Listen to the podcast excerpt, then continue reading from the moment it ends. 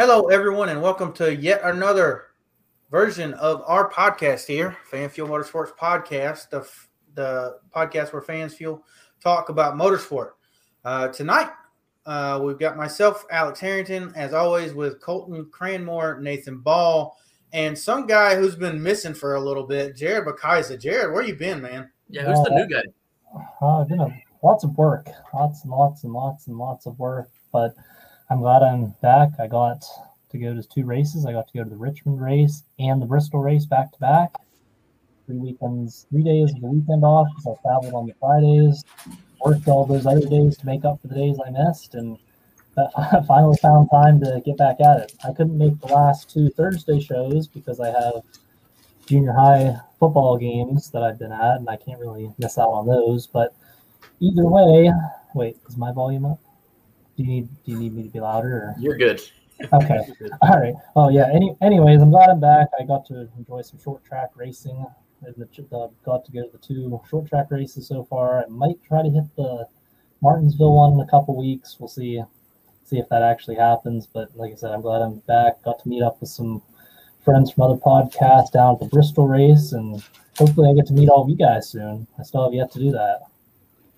Yeah, I mean, so obviously we're going to get into Dega mode a little bit later, but I mean, you know, I, I, was at the Dega race, but I've never been to a short track or anything like that as far as NASCAR. Um, what was the experience like at Richmond and Bristol?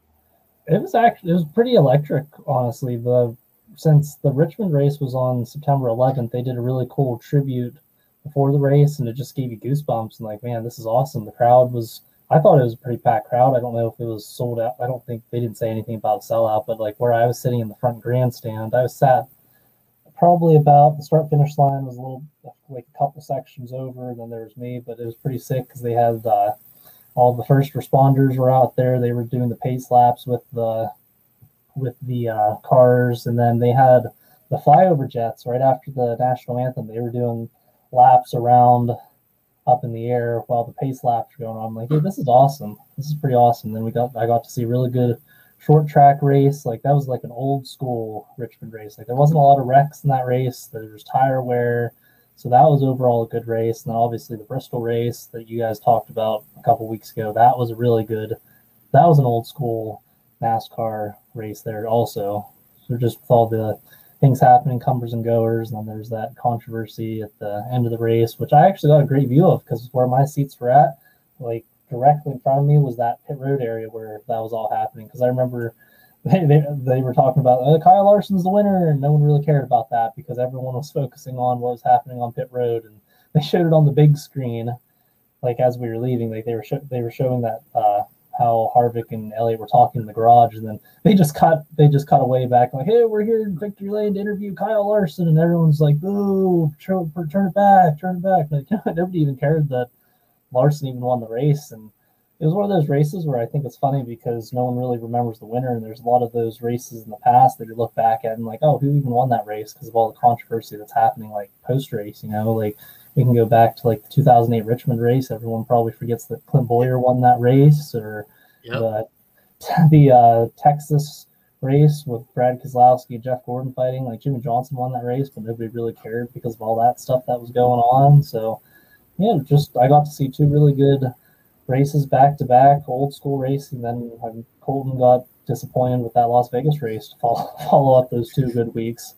Yeah, yeah, don't yeah. don't remind me. yeah, so actually, if you think about it, so the last what five out of the last six races, Fan Fuel's been represented at. Nathan was at Daytona, and then I was at Talladega this past weekend. Of course, you were at Bristol and Richmond, and then Colton was at Vegas. So all we had to do was send someone to Darlington, and we would have had a streak of six yeah. straight weeks. Who's going to Who's going to the Roval this weekend? I would if Talladega was not beside it. If they weren't two weeks in a row, I would definitely be going to the Roval. That so is the biggest thing for me. Buddies that went to Darlington, and uh, buddy going to the Roval, and I think one going to Kansas. So we might, I mean, between us and the connections, we might at least have nine just in the, a group of like six people. Yeah, so uh, we we've got a far reach. Don't don't think that you can't find us at a racetrack. You'll know based on uh, what we say on Twitter or not, but we want to meet some guys. I know this weekend I met some people at Talladega, uh, Jarrett Lundberg, or as you guys know him, the Iceberg on YouTube, along with the guys from Left Turn Cult and Chairgating, uh, who've been on the podcast, uh, Matt uh, Rattlesnake, Texas, and then also Dalton Good. So that was really fun. But Jared, you said you meet, met some people at Bristol. Who did you wind up running into? I met pretty much almost everyone. I got to meet all Left Turn Cult minus Parv. I got to meet uh, Chairgating minus Rattlesnake. I got to meet some other friends of like the friends of the podcast that I know that are always commenting on there. I got to meet my friend Vince Brent who makes graphics also like I do, so that was pretty neat. I got a picture with Corey LaJoie. And Hell yeah. I did, yeah. I actually, it was actually kind of funny because like they had like the fan stage or whatever, and he was doing like a, one of those Q and A sessions or whatever. And I so happened to like time it out right. I had to go to the bathroom. I came back, and you know, I saw some. I decided to just hang out behind the stage, and like he might come back here. And sure enough, he came back there. Got a autograph from him, a picture with him, and it was pretty neat. Michael Waltrip. I also got to see Michael Waltrip too, so that was he came. He was around backstage also, and then post race. I found this was new too because I went with I was uh, I sat up with uh, Cooper and Jacob from Left Turn Cult, and we actually found they they're usually at Bristol all the time, and we found this one area.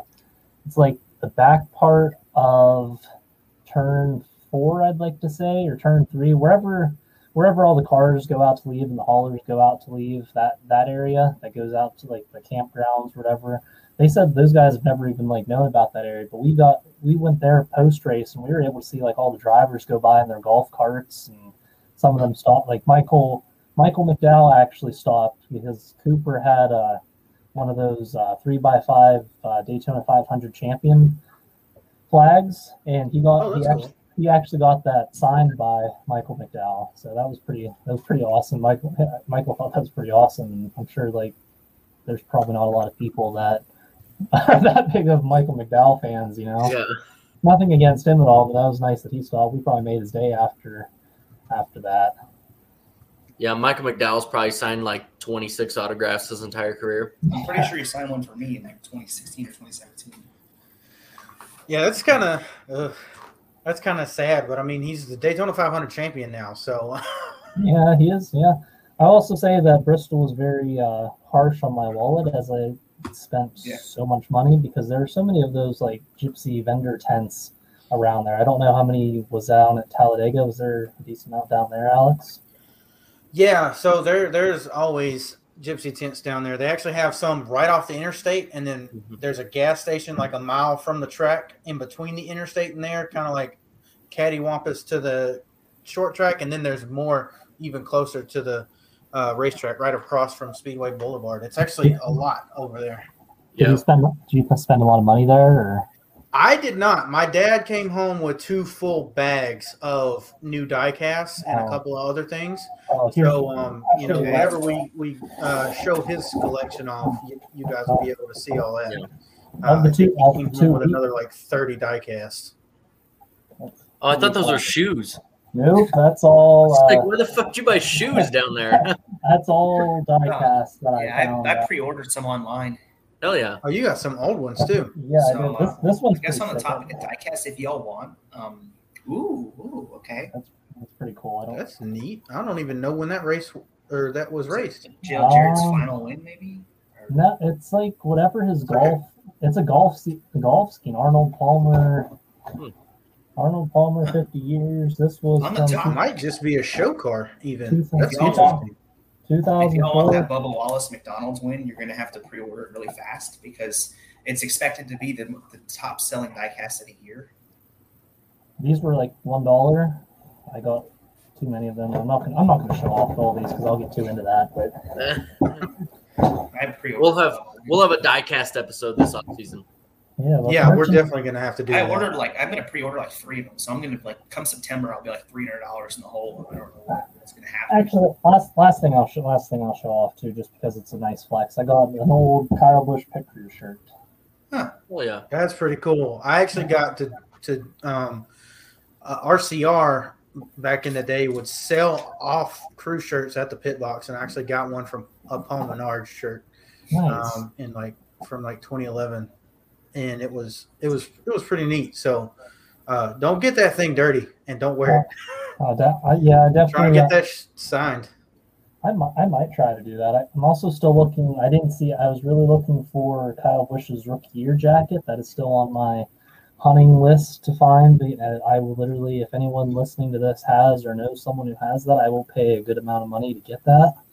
I'll even trade in that CarQuest one for it, just because I really want that rookie year jacket hanging up there next to the championship one in 2015. But yeah, it's getting cold out. I If you got that jacket, give Jared a, a, a, P, a PM or I should say a DM at PK Jared nine on Yeah. Twitter. Um, so cold. Colton Nathan, uh, with uh, with this pretty much little open segment before we get into the nitty gritty of Talladega and the weekend that was, do you guys have anything to, to say? Yeah, on the topic of sponsor plugs, I want to say that I pre-ordered the Bubba Wallace win because they said it would be like the highest selling diecast in the last few years. So might as well get it now before it becomes like five hundred dollars, like some of those Jimmie Johnson diecasts and whatnot. And I've been to McDonald's three times in the last four days, including right now. Hell So. I'll probably be eating McDonald's periodically in between you guys talking. So Repping the brand. I'm a believer in sponsorship, and I'm definitely a sucker for it. Absolutely. are We actually stopped by uh, McDonald's on the way home from Talladega, and until we were discussing it pre-show, I didn't even realize that we were supporting Bubba's sponsor because I was like, "Wait a minute," you know. Everybody's getting So I, I didn't put two and two together. Even the McDonald's accounts in on it. Like they're they're they're happy. Oh yeah. Yeah. Yeah, I think they need to uh, they need to do a Bubba Wallace meal like they did with the Travis Scott and call it the number twenty three. You Yeah. they should do? Okay, This team's called So Fry I'll have a follow-up question, Colton, and we can all chime in on this. Um, what do you think Bubba Wallace's favorite meal is? What would be the number twenty-three? Ooh. Something to do with nuggets. I would bet nuggets and Sir. yeah, maybe like a, a hot and spicy and McDouble. You could just, I mean, enough people order that. You could just call it the Bubba Wallace, right? Yeah. I would think something with nuggets though. Yeah. I, I'm gonna say Bubba I'm gonna strikes say me as a it's nugget guy. I'm gonna say it's like a ten piece McNugget, uh, fries, and like a double cheeseburger or something. And a Dr. Pepper.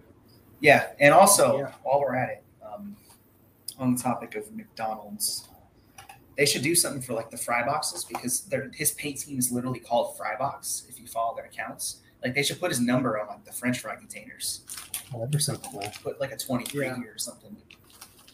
Yeah, I don't know. Uh, back Large on the topic. I think Large fries come in a race car.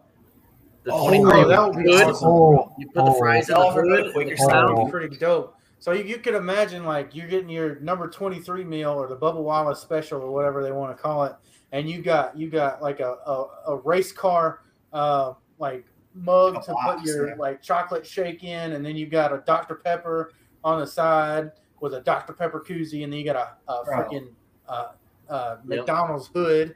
Y'all ever go That'd to be awesome for the fries. Heck, even if they put it on like the drink containers and stuff, like the drinks or whatever. Because I remember I have like the old uh, Jamie McMurray McDonald's things, or whatever that me and my dad used to always get at McDonald's after the races, and that'd be even something like that. Like it's not that hard to them to do that. Yeah. Well, it's not like they didn't put you know cars and stuff in the Happy Meals uh, in in the old days. I mean, the Mac Tonight car was was one that I've got from when I was a kid, and it was a. It's not really a good diecast, but it's just like a cheap Hot Wheels that was in a Mhm. Happy Meal, and um, I think they did that for Jimmy Spencer way back in the day too, and um, that's something that they could definitely do to get kids more into the to the Oh, sport. yeah. It's not like they don't put Hot Wheels in there every other month, anyways. Yeah, there was a restaurant I used to go to as a kid. It's still there. They, they do car meets, bike bike weeks, all that kind of stuff. It's basically like a racing themed restaurant down here, and like their kids meals when I was a little kid would come in like a race car shaped box. Oh, So- cool. I don't I don't know why they're not doing this. It has to be done. Tons Yeah, of just call them like Happy Wheels or something instead of Happy Meals. Bro, Bingo. that's, that's, a, that's, a, Bingo. that's like that's trademark, bro. That's trademark. McDonald's hire us. Yeah. Even do you guys, Isn't you Happy Wheels a game? do you guys even remember the? Uh, do you remember the dinner boxes McDonald's used to do? Is that you guys ever heard of that or remember that? No, we were poor growing up.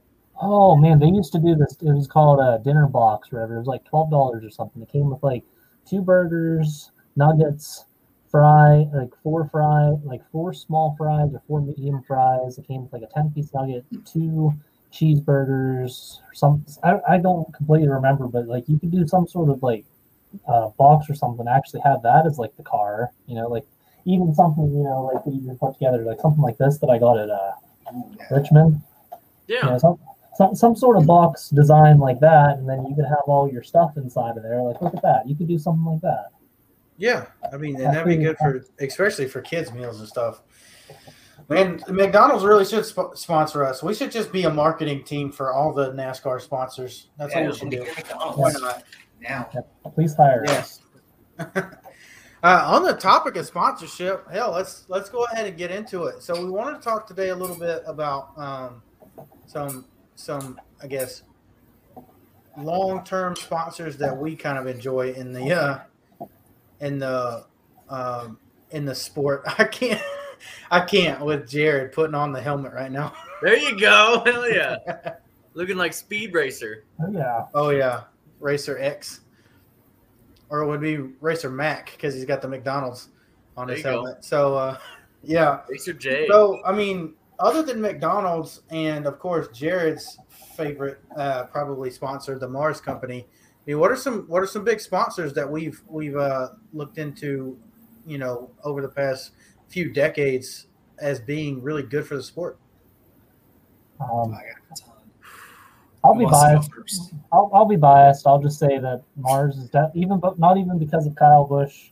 Mars has always done a really good job with their marketing. Like you go all, all the way back to like Ernie Irvan in the 36 and like Elliott Sadler, whatever. They always had like super good M&M schemes, whether it's like the Halloween themed or the Snickers schemes or even the pedigree scheme, pedigree combos, all those different like marketing like brands that they have in the Mars company. Like they always do a really good job with that. And like, even Kyle Busch, like the past couple years, you know, like one year he'll be in the Hazelnut car. Last year was the fudge brownie car. This year was the M and M's mix. You know, you can go back all the way to like the pretzel M and M's Oh. and Pretzel, Yes. pretzel M and M's. All they always have like a Halloween Halloween scheme. They used to do the pink scheme in October. That kind of died off after like two years, but either the red, white, and blue. That's always on the Coke 600. He's, I always know he's going to be in that red, white, and blue M&M's car. So they do M&M's just always done has always done a really good job at marketing. And like I said, even before Kyle Busch, so I'm not being biased. Like Elliott Sadler had some really good M&M's. Heck, even David Gilliland had some good M&M schemes. Oh yeah. I Yeah, I'd agree with that. Um, yeah, M&M's is definitely one that comes to mind. Um, when I think of M&M sponsored cars, of course, I think Kyle Busch, but I also think Ken Schrader because he was kind of the guy when I was a little kid. Um, but I'm going to go another JGR sponsor. Interstate Batteries is another one that really sticks out to me. They've been around with Joe Gibbs since the beginning. They run a couple races a year, and they always have they always have some fire paint schemes. Except Um, the zebra. Except the zebra, yep. Except the zebra, but that 2011 Kyle Busch Interstate Batteries is one of the goats. The white one. Um, yeah, the white one. See, that one's love not the white bad. one too. I like that one. Um, the white one's one of my favorites. Um, they had that iconic brown kind of Interstate Battery scheme. Uh, that's one of the uh, most expensive die casts you can find everywhere. Oh, is that the is that the gold? Is that the gold Yeah. one? That, Yeah, the all- the, all tan, the bronzish gold. Yeah. Yeah, ran it. I think 2013 at Dega. Yep. 2013 Yeah. summer Daytona. all battery center. That was pretty, I like that scheme. Yep. Never Yeah, did good, one's- but I liked it. Yeah, that's one of my favorites. And I mean, they're a flagship sponsor for JGR for the better part of 15 years. Um, so that's got to be worth something. I also want to do a plug real quick to Chairgating Rattlesnake. Sent me my Yeets. Ooh, about time. Ooh. Did you finally Man. get them? Fly. So, so I'm gonna call out. I'm gonna call out you, Colton, for this. So Matt and I actually had a conversation about how you haven't got your Yeets yet. So he mm-hmm. said that you kept sending him the wrong address, and then you denied it and said it was the right address. So the first pair actually got lost. So those aren't the ones that you won. No, are well, these pair. aren't. These are ones that he ordered for me. He could say that I sent him the wrong address all he oh. wants. I put that address in to dozen. I get mail here. I've gotten packages. I never Um, had a problem with know your what package. Uline is if you work in a warehouse, they send boxes. That's the exact same address I gave Uline. Got here in three days. Yeah, I had It no works for everyone else. address. Didn't work for Matt. Doesn't matter now. Yeah. Problem solved. I know what my house number is. All right. Must be a Texas thing. You sure? I'm I'm pretty positive. I'll I'll DM it to you. Send me something. See if it gets here. All right. All right. Yeah, I just I wanted to say something because one of the one of the first things that he said when we met up at Talladega was that he was like, "Man, Colton and his fucking Yeets." Yeah. I, I want them, man. I, I put Yeah. in a lot of work to get those. Hey, Yeah, didn't you win that like back in These. Oh, June? those, but these, yeah. Only took Yeah. months. yes. So, so for me, I'm going to go with another JGR sponsor and its competitor. So I think um, along the lines, we've had some pretty good sponsorship from um, the Home Depot uh, at JGR, and eventually they, you know, they they went out of the sport. But then also their competitor Lowe's. Um, I think those are two of the most iconic sponsors that we've had. Lowe's stuck for for many years with Jimmie Johnson. Also was on the Busch car for uh, Kyle Busch, and I don't know. I mean, when you think of the 48, you think of Lowe's. You don't really think of Ally, which is which is kind of changing uh, with them continuing with the 48 uh, on Alex Bowman, but but Lowe's coming in, sponsoring a whole racetrack, um, having stuff to do at the track. I never saw Lowe's do, but Home Depot for me was a great sponsor because they always had um, the speed stage was powered by Home Depot, and they had a kids section too. I remember being a kid, and they would always have these little um, stations where you would make wooden race cars, and you have simple little tools and stuff, and you put the wheels on, put stickers on to make it look like Joey Logano or Tony Stewart's cars, and it was just Oh, that. As it was it was a great way to get kids into the sport from a not really kid centric sponsor. So I thought that that those two sponsors kind of just resonate with me. Um, so Nathan, what about you? Um, I got two different. They're not like specific brands, but they're specific like they're specific things. And first one's obviously motor oil paint schemes like Valvoline, Pennzoil, etc. Um, you see all these paint schemes. They're super marketable. They're very like simple colors that they've stuck with forever. Um, you can go into like a service center for like a Pennzoil or a Jiffy Lube or whatever, and you'll see you'll see like stuff on the wall. You can go to like a Valvoline instant oil change. You'll see stuff on the wall and like they do a lot of marketing for racing that that really sticks out because you can see it anywhere you go and the same goes for like beer companies um, let's see miller coors is one they used to do matching paint schemes with indycar and nascar for probably a good 15 20 years until they left indycar um, you go to a bar like sometimes you'll see neon lights with like the rusty wallace number on it and stuff and the Dale Jr. Budweiser for Anheuser-Busch. Um, like they've been in all sorts of racing. They've they've kind of become iconic with their colors.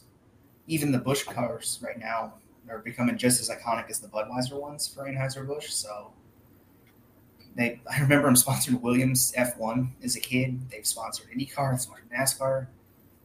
Um, I don't know why, but motor oil and beer are like the two things that stick out to me in racing just because I can see them everywhere. Like I cannot go to a race and not have at least one of those things on a car. Heck, you even go to a bar or something, you always see Yeah. like old school, neon lights. yeah, There's like a Dale Jr. neon light and stuff, all sorts of bars. yeah. Yeah, I mean, old- even if- Like especially in Wyoming, if you go to liquor stores here, every single one of them has something Rusty Wallace, something Brad Keselowski, Dale Jr., Yeah. Kevin Harvick, Harvick's hanging up on got the wall. Yeah, stuff in the, the grocery stores. Like if you go to the beer section, like they'll have like a cardboard car. you guys have a Right. beer section at the grocery store? Yeah, Yeah. Yeah. It's called Publix. you don't. No, it's Yeah, illegal. Publix is actually pretty cool because you can get a six pack and create your own for twelve ninety nine. Oh, that's sick. We have that too. Can't do that in Wyoming. I actually got a Brad Keselowski cardboard cutout at home because there was like a department, or not like a department store, it was like a corner store that was closing down. And they said something along the lines of like, hey, does anybody want this cardboard cutout sitting in the corner? And I'm like, I'll take it for five bucks. So I've got a life size cutout sticking that's on my nice. wall at home. You need to bring it there. So you, I have I have Jeff Burton peeking around there. I see Yeah. the car on the back, the Rusty Wallace car on the Mhm. shelf. Yeah, and I was gonna say something about the cutouts that that you have there, Jared.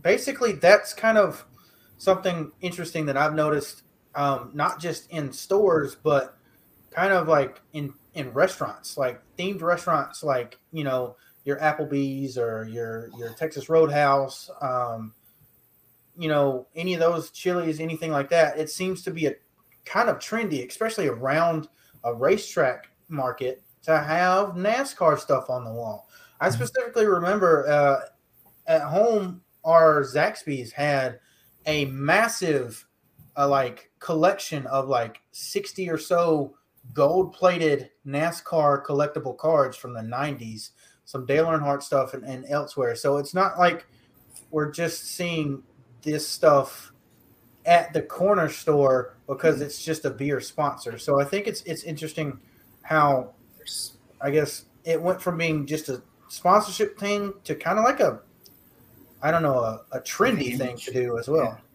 Like yeah, I can th- see, um, like like Jared said in the comment section, like there's Logano merchant, or not merchandise. I say there's Logano stuff if you go to like the Motor Oil aisle of any like big stores or to the the service centers themselves. You'll see. I've seen um, I've just seen things everywhere for like motor oil or beer. It's just ridiculous. Like you'll see. Um, I saw an Alex Bowman thing in a Valvoline instant oil change a few months ago. So yeah, I I saw thought that Ryan cool. saw some Ryan Blaney stuff at AutoZone actually. That was pretty, Yeah. So, you know, uh, it's kind of interesting because we're talking about sponsorship activation within, you know, race weekends and stuff, but sometimes you get used to seeing stuff like still, even if you go buy a Peak antifreeze now, it's got the 15 MWR car on it. Exactly. sometimes. So like like some of these stuff leave a lasting impact on on on the sports sponsors.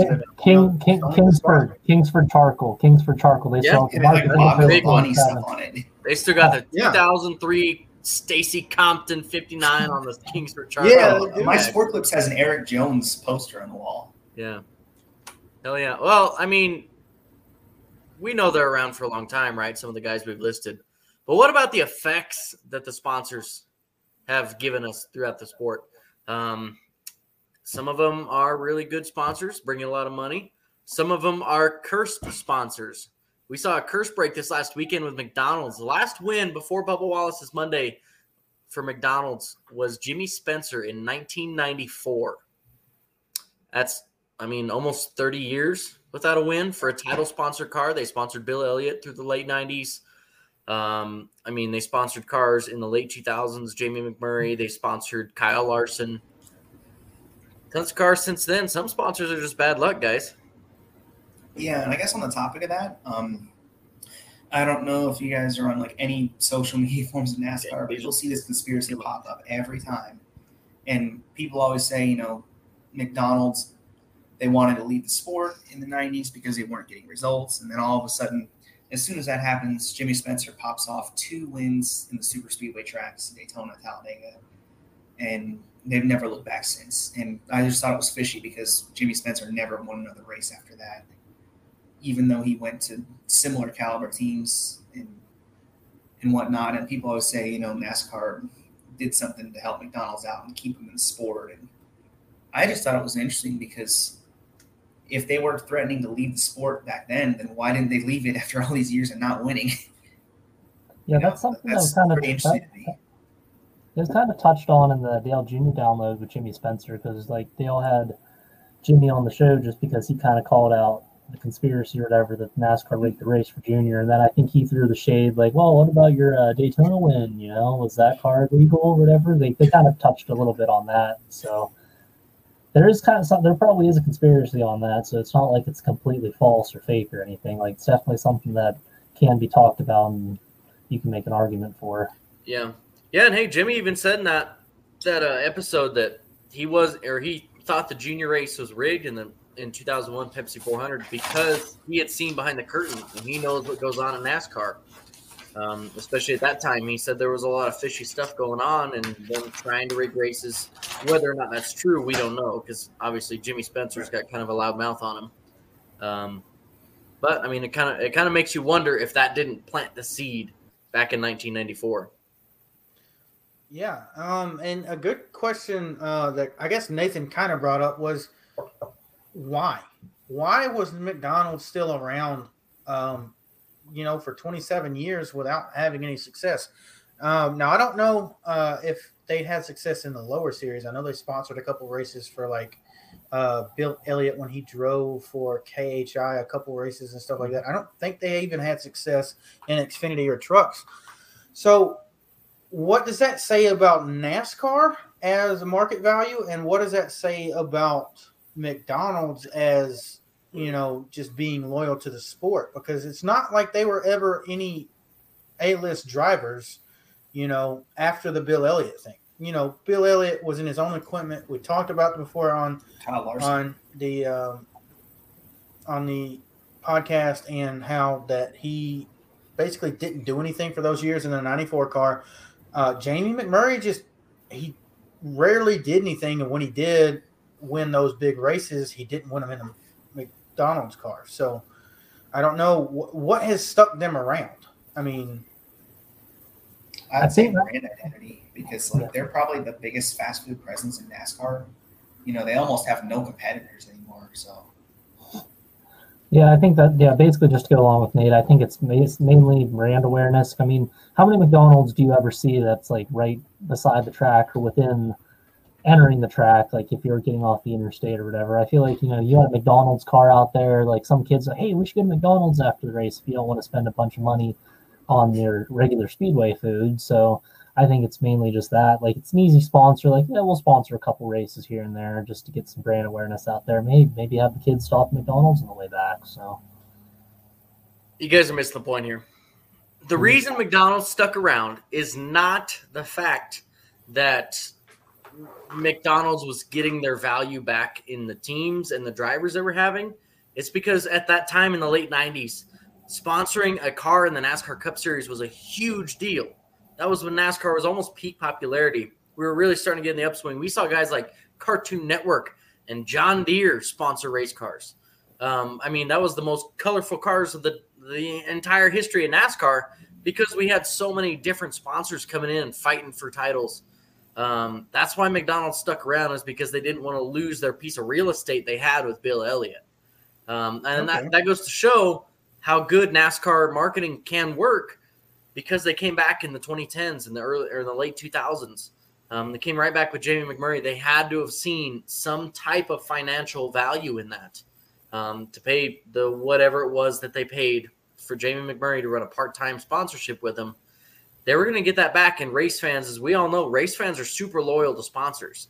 Um, them going to McDonald's after the race during the week when they want something to eat, passing by that Burger King, stopping at McDonald's just because they sponsor Kyle Larson. You know, that's a huge deal.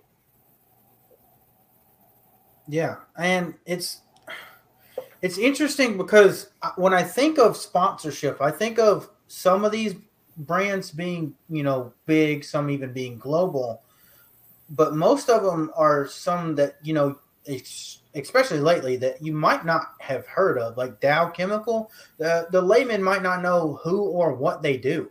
Uh, Axalta, the same thing. Even DuPont before the name change, you know, you saw that on Jeff Gordon's car, but you don't know who them who who they are marketing to or what they're for.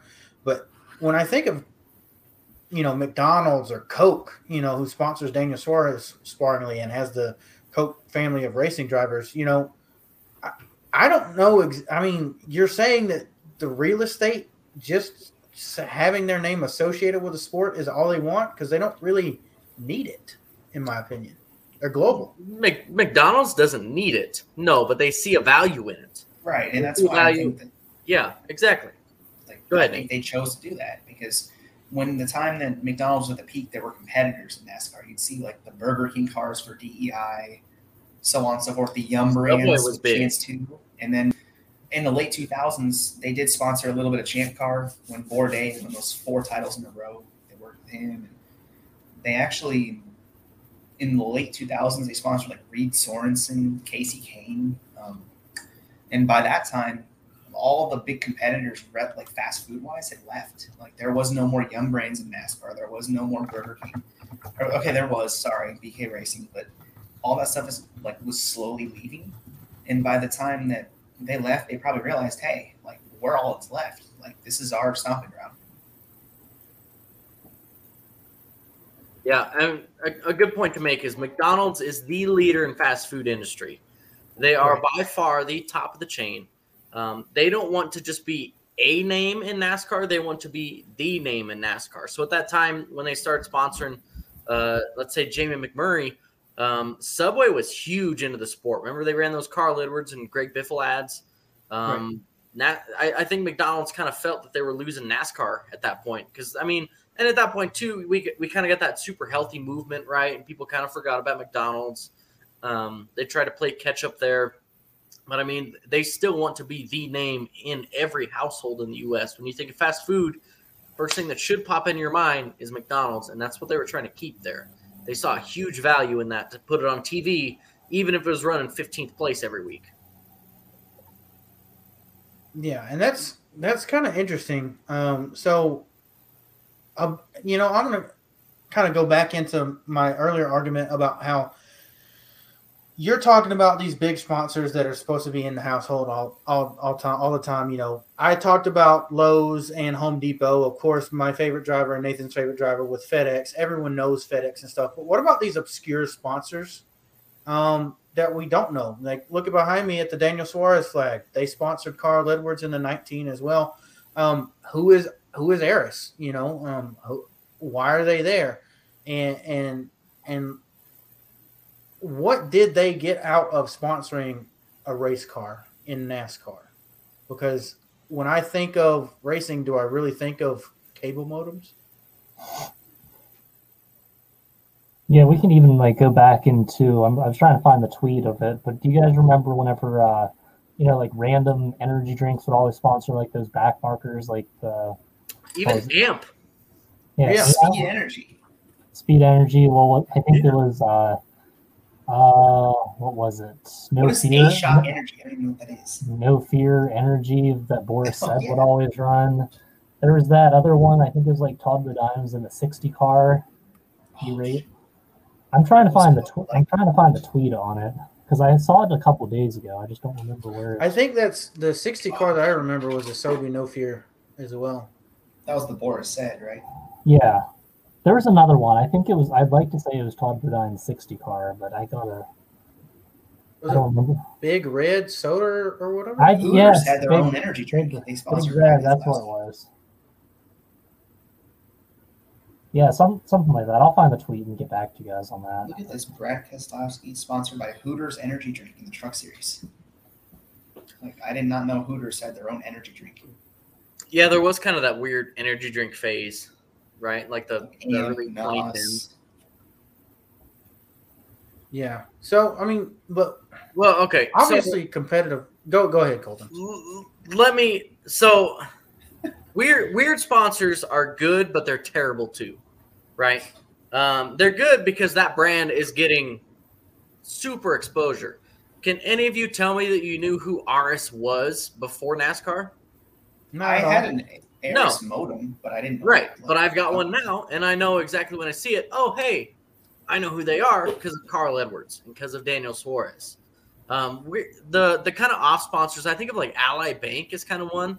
When they took over for Jimmie Johnson, I was like, who the hell are these guys? Right? They're not. Yeah. They're not PNC. They're not any of these big name banks that I know.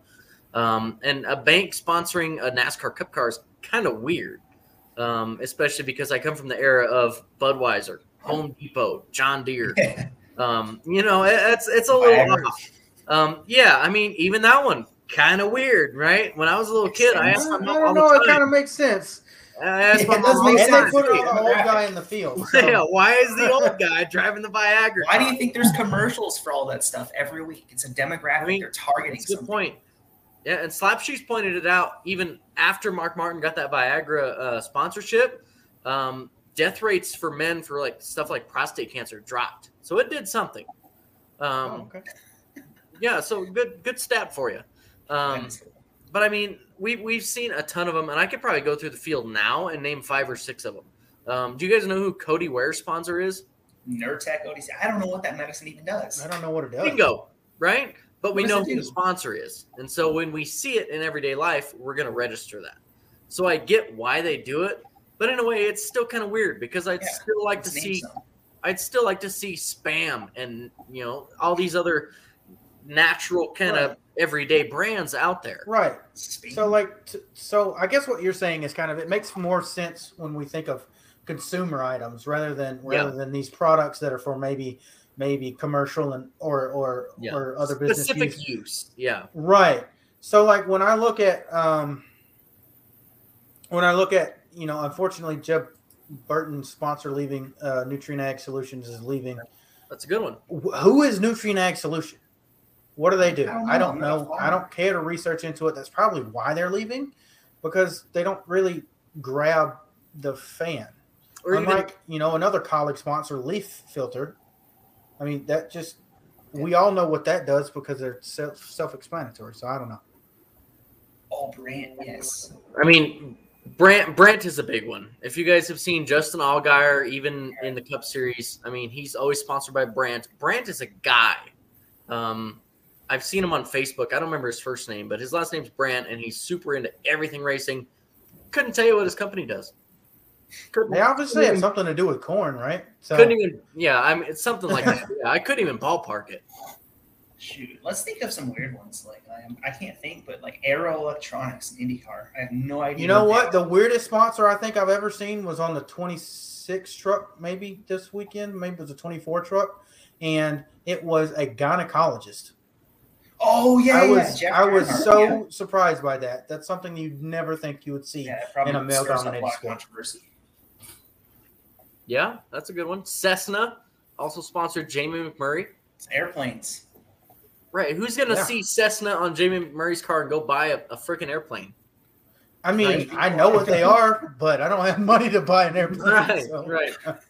I mean, there's a ton of weird ones. If I sat down and thought about it for a minute, I could probably think of six or seven. Um, Brandt was a good one. Cessna was a good one. Um, JGR really hasn't had a. I'm trying to think of teams now. JGR hasn't had very many.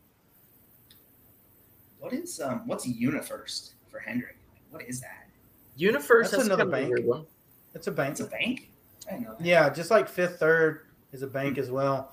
Uh, and banks, you said was not really a common thing, um, Colton. But if I can think back to the Yeah. first Union Bank, uh, the 40 and the 46 uh, Busch cars from way back when.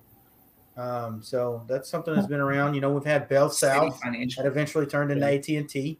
Um, so cellular sponsors aren't really a, a part of motorsports anymore. But I mean, they were they were a thing from from the 90s on. Jared has something. There's there's a betting. Kevin Harvick ran uh, whatever that I, what, I don't remember what it was. It was like a bet Unibet. That's what it was. He ran, ran Yeah. the Unibet scheme at Richmond. and I had no clue what that even was until I like looked at it. I was like, that's interesting. Yeah. So, you So know- is it like a gambling site? yeah? So kind of like like the, I guess the MGM. Like that- fantasy, fantasy gambling, all your those types of things. So like that gets in, you know, like oh, DraftKings is a sponsor of is a at now. So you know those betting sites or whatever, you might start seeing some of those like sponsors start making like one-off appearances, and that's also good for the sport. Yeah, we also had another one from JGR like three or four years ago. Like it came out of nowhere, and they sponsored everything in the lower series. It's called IK9. It's like a police canine service. I don't know what it does, but like I they associate just started sponsoring Kyle Busch. Like shoot, they Jeffrey sponsored every Xfinity driver, and then they just left out of nowhere. Yeah. Well, Jeffrey Earnhardt was the big one. I don't remember what happened there, but yeah, I remember They, they um, left. midway through a race weekend, they ripped all the decals off the truck. Yeah, Yeah. they were definitely shady. Yeah, there's. Yeah, I don't know. I don't know if they didn't pay some someone because that's that's a whole episode that we could do on sponsors just not paying and stuff. But uh, I think uh, we kind of ran out of steam with this little conversation, so let's go back into the Talladega stuff. Um, we had three races on the, you know, for the fall race for the first time I think ever, and uh, I don't know. Did you guys enjoy the fact that we had a triple header before we get to the specifics of the weekend? Yes. Yeah. 100% yes. Loved it. Yes. Yeah, absolutely. All right. Well, I guess that's a unanimous yes. Um, so we'll get into it with three races. So obviously we had three winners. All of them being new winners was something interesting. So we can talk about that as we get into the specifics of the race. But the truck race, I'll go ahead and throw my opinion out there. I thought this was the worst race of the weekend. I didn't think the racing was good at all. It just had a lot of big wrecks, and then of course the finish there. So what did you guys think? What was your opinions on that truck race? It seemed like yeah, basically like what you said. It didn't seem like a truck Talladega race. Like something just seemed off the whole racing, and all all it really was was just a bunch of wrecks in the finish, in my opinion. And and I think there was some controversy with Kyle Busch out on. I don't know if you guys saw that on Twitter. He was talking about how the PA announcer came on and said that's how the truck should look after on a finish, and Kyle Busch was like, "That's a pathetic way of selling it." I don't know if you guys saw that at all. Did you see that on Twitter? Oh yeah. Um, I don't know. At least I will say this. At least it was the only green flag finish of the week we got. So, Mhm. like that's that's the redeeming part about the race. Man, the the truck race was the truck race. Do we do we expect anything different out of him? No, yeah, no. the truck race has been pretty good for the last. I don't remember how many years I've been there, except for like 2018. Yeah, 2019 was Parker good. Click- but- Parker Kligerman winning. The trucks Yeah. usually put on the most boring of the races, I'll say. Um, well, no, I'd say that would be Xfinity. So I think their trucks put on more of a procedural race. How about that? At these plate races, they, they don't really they work at mile and a halves with the aero package, but the, the plate aero package has always just kind of been uh, like the 2013 through 15 package in Cup, where it's just one guy out in the lead going back and forth, and no one else can pass. So it it's they're close, is- but just because they're close doesn't mean it's a good race. So I just saw a lot of wrecks, and that was that was about it. I was bored for the whole hour and whatever. I, I almost took a nap at a racetrack for the first time in my life, and and I'll say that. Uh, Yeah. What do you think? kind What do you think of Jennifer bit Jo dis- Cobb in that race? Oh my I saw I She- saw a tweet I saw a tweet Man. meme or whatever. You remember, you remember how when cars were Lightning McQueen, like dodging through all the wrecks at the beginning of the movie? And it's like how Jennifer Jo Cobb fought you. Oh my God! There was Yeah. a thing on the radio. If you were on the Twitter during the race, I think Parker Kligerman, he made it through the crash, and he said on the radio, he was like, "Yay, we missed it!" And then like two seconds later, she comes in from like hundred feet behind and just piles into him. Yep. After he had already missed the wreck. Yeah, Right. he's like, So- yeah, we're. So someone had said to me, we were talking um, during during this while I was at the racetrack because it was a it was a lengthy cleanup and everything, and and they said, "What about those Archer brakes from Jennifer Jo Cobb?" And I said, "She has brakes, because because she she literally used the seventy five to stop herself. I mean, she went in there. I don't think she lifted. She she just was like, "This is some days of thunder shit. I'm making it through." It was pathetic, and I think Colton said it in our group chat. She was the worst NASCAR driver ever. Um, yeah, and that might not be a fair uh, thing to say because she didn't Kevin LePage it, but she she did pretty It's much the same. she did the reverse. She's the worst wreck avoider. Like that's the same. Right. Yep. Yeah, she, That was the reverse Kevin Lightning LePage. challenge. Yep. So Yeah. Kevin LePage went slow up into a pack. She went She super went into fast the into crashing cars. Yeah. This is- I see. been- yeah. She went for that I see challenge. why she did not get a cup license.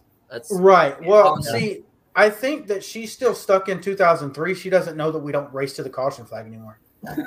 Dude, she tried to do the video game challenges, man. Wreck avoidance. Yeah, there you I go. don't know. It was it was terrible. She's looking for I a mean- license button somewhere. Yeah. Yeah, I Wish we heard the. I wish there was spotter communication of hers. I'd love to hear what that was. yeah. We need radioactive for for that race. Just, Like, hey, just for hey, that one. hey, hey, hey, Jennifer, hey, Jennifer, yeah. just send it. Just send it. Jennifer, Yeah. just send it. I think you can miss it. Yeah. Yeah. And do you even see Parker's tweet? He's like, man, we could have made it through that if she had stopped a thousand feet earlier. Yeah, 18 seconds. She said. Yeah. Yeah, we went 18 18 seconds without getting crashed, and yeah. Yeah. That's a long That's like- time, too. That's like the what- how many reaction time of the fucking sloth on Zootopia. That's not acceptable. Yeah. You shouldn't be piloting a car if you're doing That's- that. That's 18 yards. That's 1,800 yards. And that's Right. That's you can't do that. You can't do that.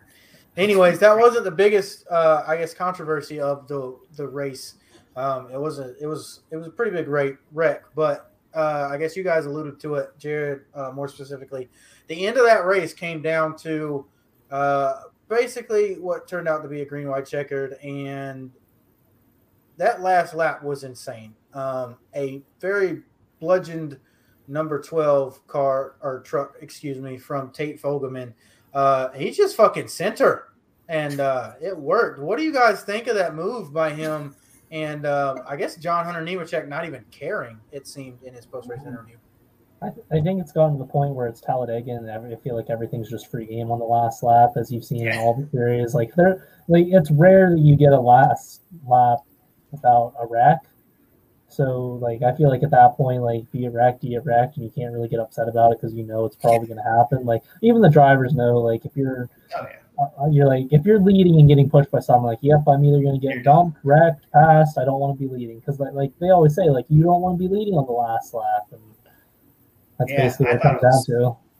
I thought it was kind of interesting because you know it almost looked like one came down and one came up at the same time, and they just they came together. And I don't I don't know. Like I, it's they didn't really give you good replays, so I think the fact that Nemechek wasn't upset probably means that he knew that he tried to block a little bit and he didn't really yield at all. So I don't know. I think it's just Talladega. You know, if you're what 200 yards from the line and somebody comes down and you're coming up because he bounced off the apron and he got a little bit loose, you're not going to lift.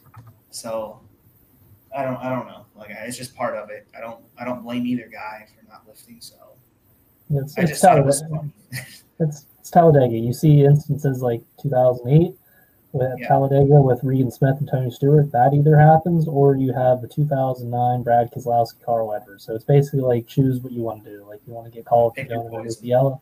Yeah, pick your poison. Something's going to happen regardless. You're not just going to get a clean. You're not going to get a clean last lap at Talladega. Yeah, yeah, and I think the NASCAR has kind of cleaned up on that yellow line rule.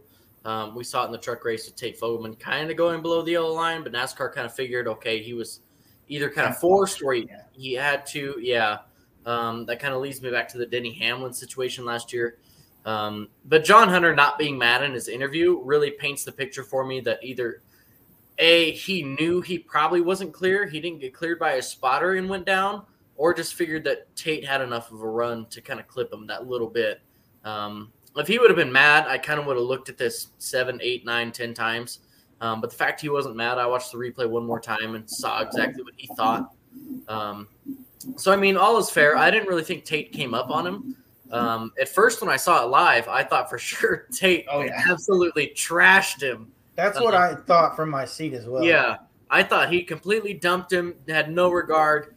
Um, and all honestly, the bigger the bigger argument we could be having here is whoever he was fighting for the lead coming to the line that wrecked both the trucks. Um, I think that was more of a bigger dirty racing situation than the whole John Jonathan Nemechek thing.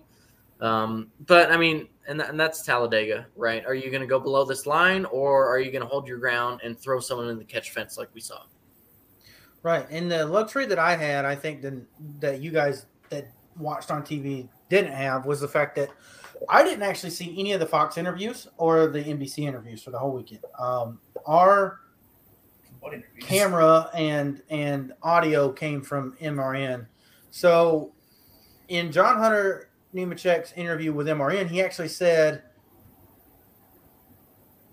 that it was his fault that that whole thing happened. So it, it was interesting to hear that on the MRN um, interview from him that you know I, that was my bad. I shouldn't have turned down. I wasn't clear. So he he 100% he wasn't mad because he did it. So I think that shows that maybe Tate Fogleman didn't really have much to do with that, other than the fact that he was there and he was going to go for it. Now I think going for your first win is is is is fine. Um, and uh, I did want to say apparently uh, I set I set you guys off in our private chat when I said uh, you you guys uh, had the luxury of seeing the interviews on Fox. Uh, what do you, what do you got to say about that, Colton? You are implying that we got any interviews after the race, sir. You didn't get any. That's a bold nope. statement. No, the, uh, the race ran over time, and as soon as Tate Fogleman crossed the line, I saw him slap the inside wall and they cut the broadcast up to the booth and immediately cut it out to college football. We did not get anything after the race. Yeah. They said Tate Fogleman wins and cut to whatever college football game was Yeah, playing. BYU. Two or something like unranked teams, by the way. I mean, Yeah, unranked. I mean, Yeah. It's kind of like the All Star disappointed but not surprised. I guess they did that at Martinsville. Yep. So we didn't get we didn't get anything. I had to go on Last year. Twitter to look at John Hunter and Tate Fogleman's interviews. wow. Yeah. Y'all remember when Fox glitched out at the Martinsville race where Todd Gillen? Yeah. They missed the green white checker because of Yeah. difficulties. Heck, you can Oh, even. That's the best one. You can even go back to the All Star race this year because they literally. I remember watching that. I stayed up to watch that. Kyle Larson got interviewed on the front stretch. They interviewed Brad Keselowski, and they're like, "Hey, good job this season, guys. That's it."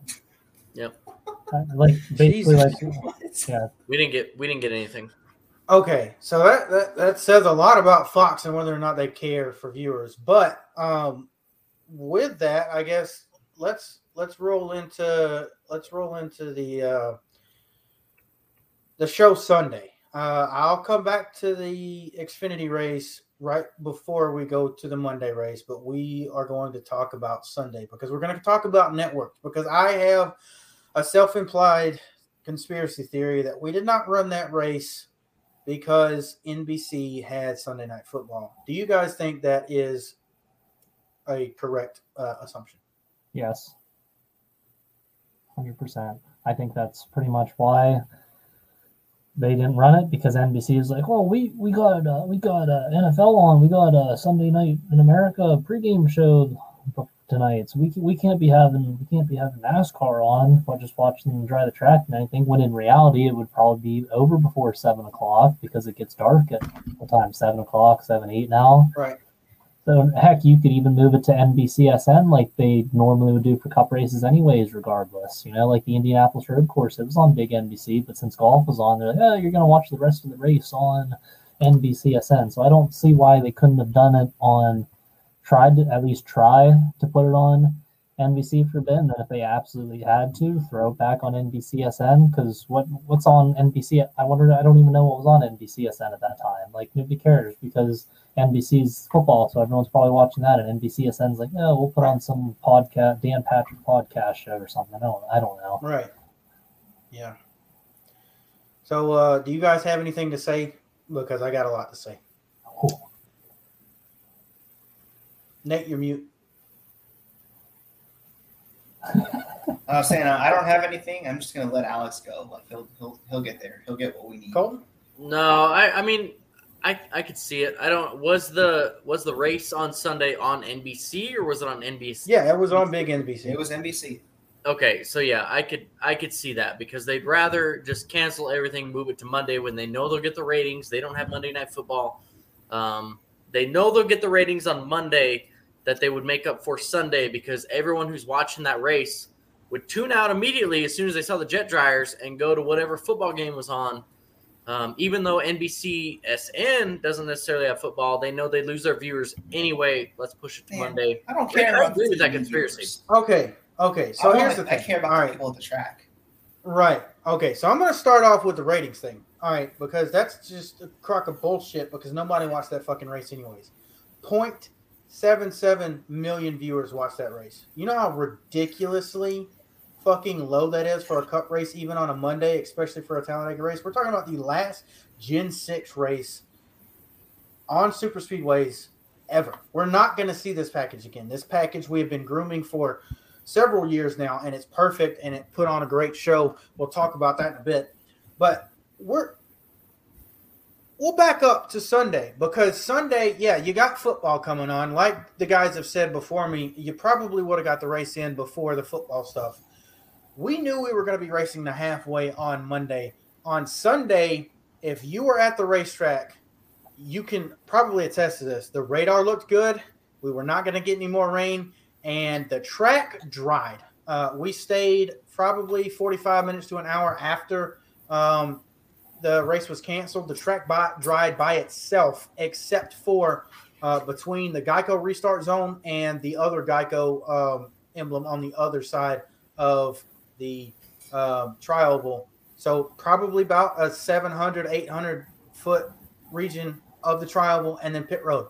If you'd have put power with the Air Titans and the jet dryers on, that track would have been bone dry in less than 20 minutes. you would have had time to run an 188 lap race that night, barring red flags, and you would definitely have gotten past halfway, even with red flags, because we weren't going to get rain that night. We didn't get rain until after sunset. I think it was around midnight Eastern, so 11 p.m. We wouldn't have been on the track anyways. I don't know what the hell your problem is, but you ruined a lot of trips for a lot of people who spent a lot of their hard earned money to come watch a cup race just because people on TV who weren't going to watch because they were at work at Monday were going to miss Sunday night football. Fuck you, NBC. That's all I got to say. Yeah, I mean, Yeah, I second that. if they had let it play out, we at least would have seen like an Aric Almirola Loudon situation, um, where you Yeah. had this this great anticipation towards oh when's the darkness gonna come. Um, I would have rather have seen that than to have missed the race because I'm at work on Monday. Yeah, and obviously, I, I don't like the idea that they put the ratings before the people at the track because you know I've been part of this at Daytona. It happens every single year. I go to the summer Daytona. Instead of just running the race after a half hour delay, they choose no, we got to put it the next day because it's better ratings. It's like I don't care. I'd rather watch a race at the track at two in the morning than I would to come back the next day. It's not as Yeah. they haven't done that before, they did that with the Southern 500 when they had that hurricane on the way. Yeah, exactly. What, Like, why what, don't what they is your point? all the time? You got you got point seven seven million viewers. That's less than a million. How do you do that for a Talladega race?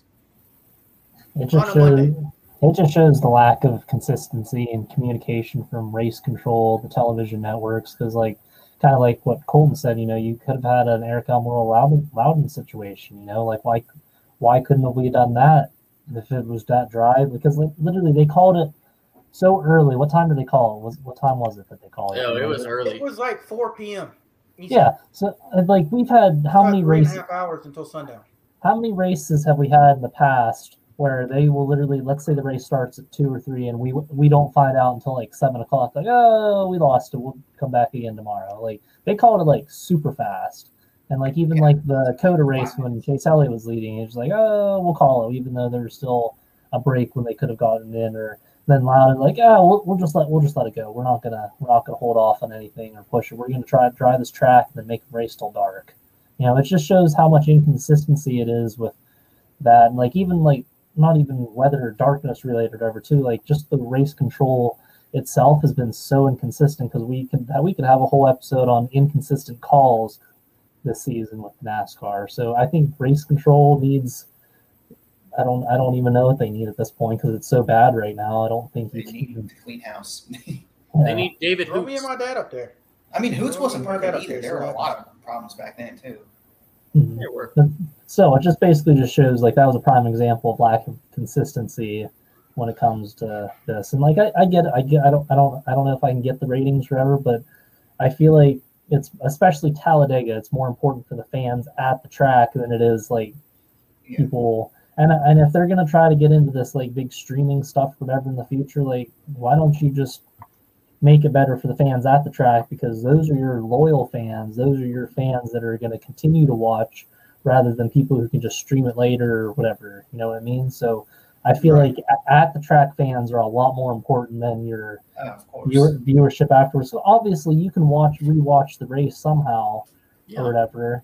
You can watch highlights, recaps, like it's the internet. You can definitely find some sort of illegal website where you could watch watch the whole race without paying or whatever. So I think you need to really push to help make the satisfy the fans at the track rather than the fans watching from home. Like that's more important. I'd rather you guys have a good experience than Right. us be like, oh man, I can't, I can't watch the race because football is on. I have to watch. I have to watch football. And guess what? If you're a big enough NASCAR fan, you're gonna watch NASCAR regardless of what else is on. You know, like I obviously would watch the. I would have watched Talladega. I know it wouldn't overlap the football game, but like I would rather watch NASCAR over whatever the Sunday game was.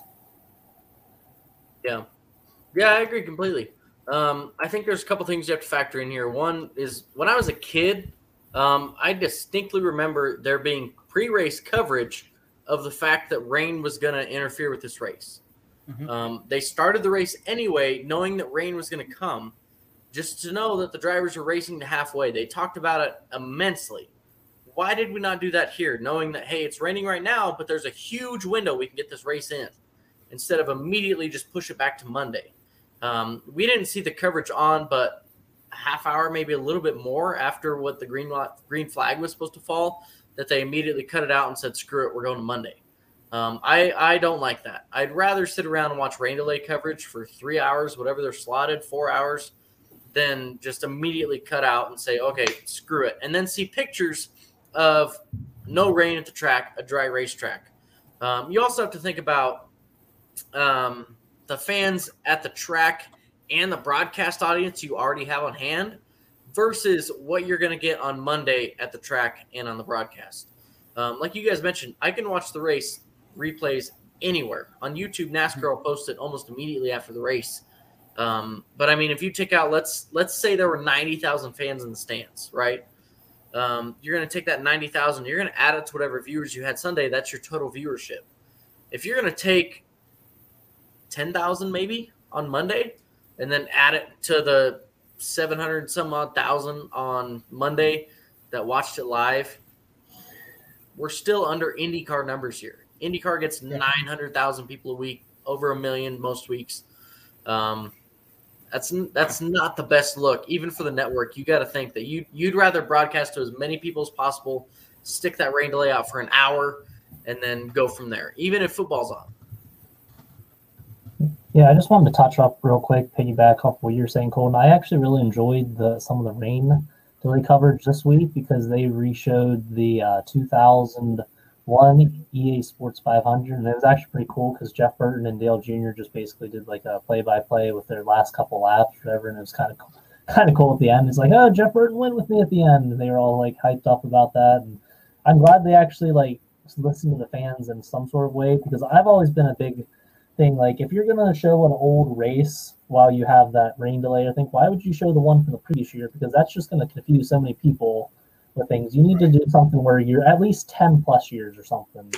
Yeah. Rather than like last year. Because I remember like last year, one of the rain delay coverages when like Jimmie Johnson was still, was like, oh, Jimmie Johnson's back this year. Like, no, it's, it's last year's, but you know what I mean? Yeah. So like if you, you play an old race like that from like 10 years ago or something, or like I wish at New Hampshire they would have showed like an old race, the like 2007 or something with Denny Hamlin and Jeff yeah. Gordon's post finish. You know, like show an older race just to like you know the older fans watching, you know, like us now, like give us that little nostalgic feel. Like, hey, that's right. I remember that race. That was pretty cool. And then you, heck, you could even like show an old race, and be like, wow, look how packed those stands are, you know, and maybe yeah. we should get maybe we should get a NASCAR or something, you know. But that's just my two cents on that. Yeah, and about the pack stands, um, this is the first full Talladega race since we've been back from COVID. Um, there was over a hundred thousand people in attendance. Um, I believe it.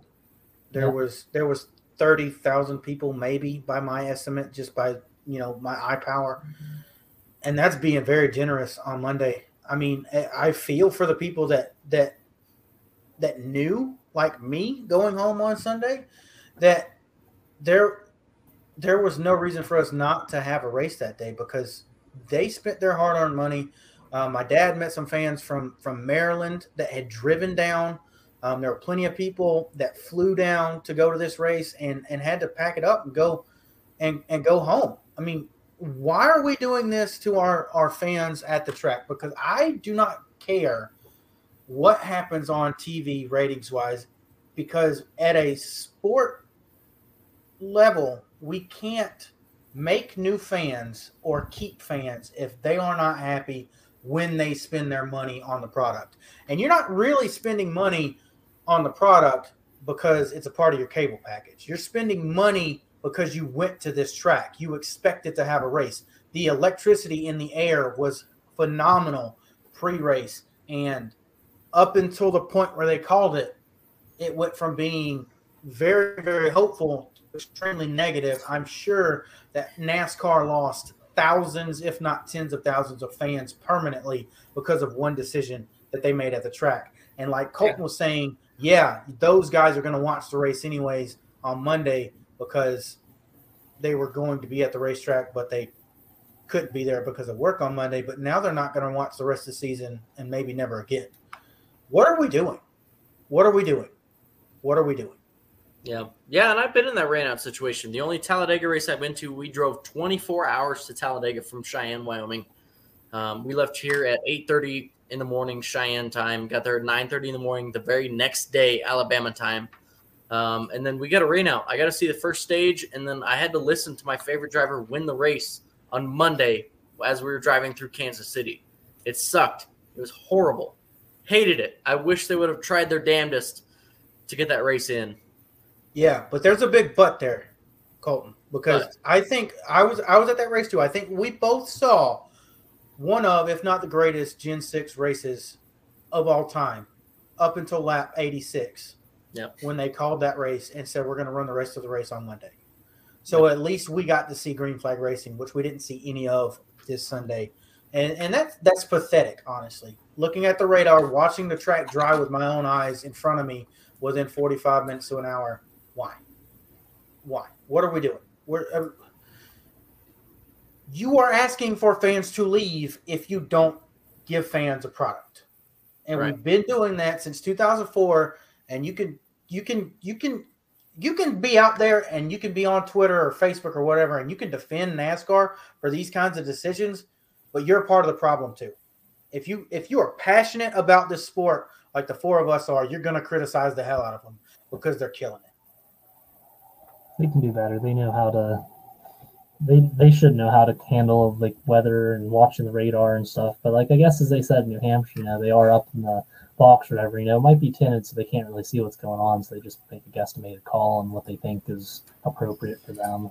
It benefits them more than it benefits the fans at the track. You know, you send you In send short term, yeah. yeah, the short, yeah, short term, yeah, and like you know, you like you were saying, Alex, like you know, you send people home like for month if it's a move to a Monday race. Like I feel like you absolutely have to try to get that in Sunday because like the, you, you, how many more situations are there like Colton? You know, like how many people drive from? There's a lot.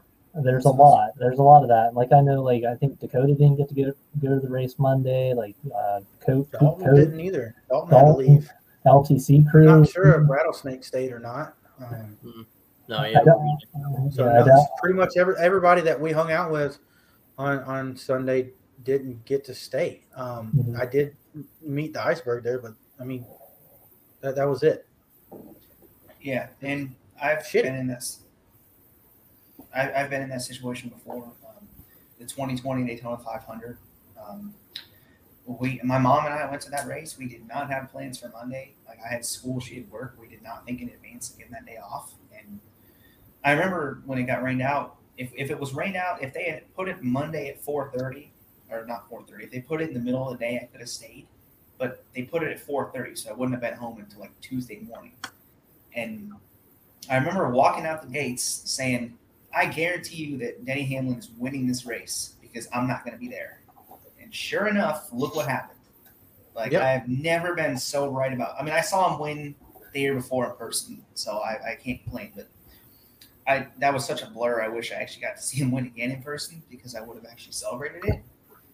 And ever since then, like I've been really like hyper worried. You know, like I've got like backup plans on backup plans to the point where I'm like, I have to have the next day off. I have to have like I have to have nothing to do the day after that in case it's Tuesday and like I'm like I'm I, I'm it scares me to death. Like I don't want to have to to ever have that experience again because everyone who's had it does not want it again.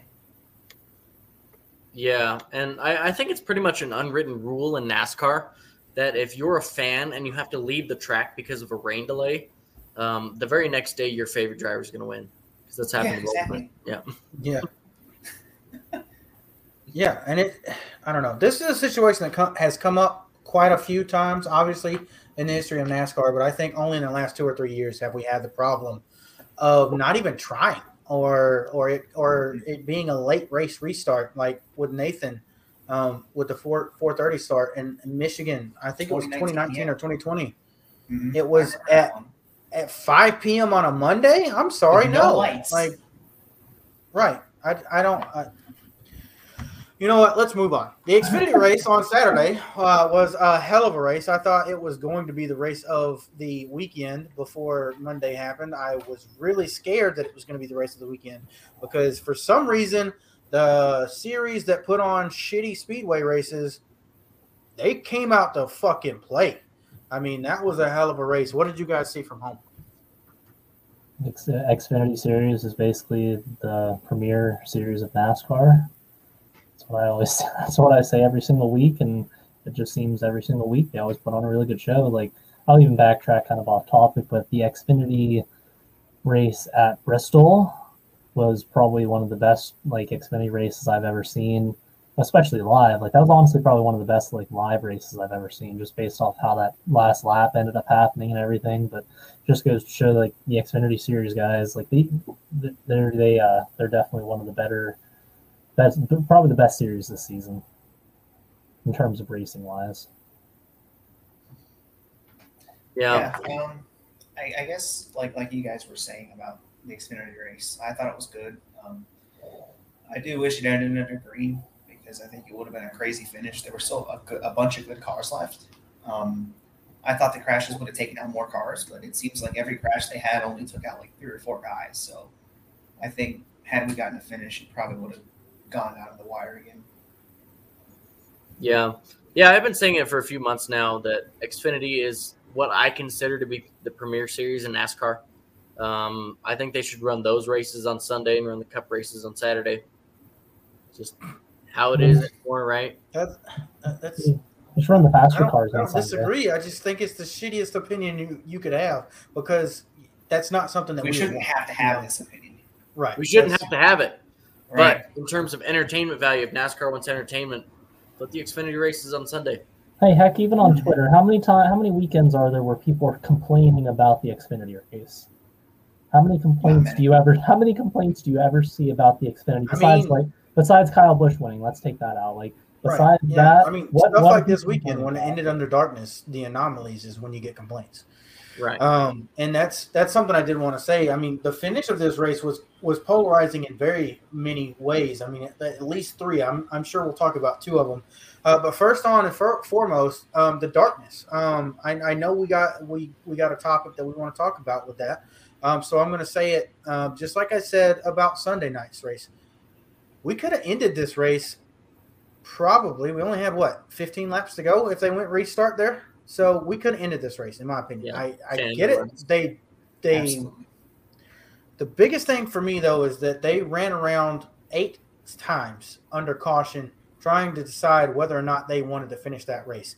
And I wish they would not have done that and they would just said, you know, the third or fourth lap of that caution period, all right guys, one more restart. We're going to try and go the distance, but the next caution flag will end the race or they could have said green white checkered, we're done. That's it, one more attempt. They could have done either of those situations and ended under green and it would have been a better finish. Um, so I don't know. Do you guys agree with that opinion, or um, are you fine with them running running it out like they did? I I'm not with fine with that. I I, want a green flag finish, and I think that wasting laps under caution, like if you don't want to run the race, then just don't run the race. Like you don't have to waste eight laps under caution.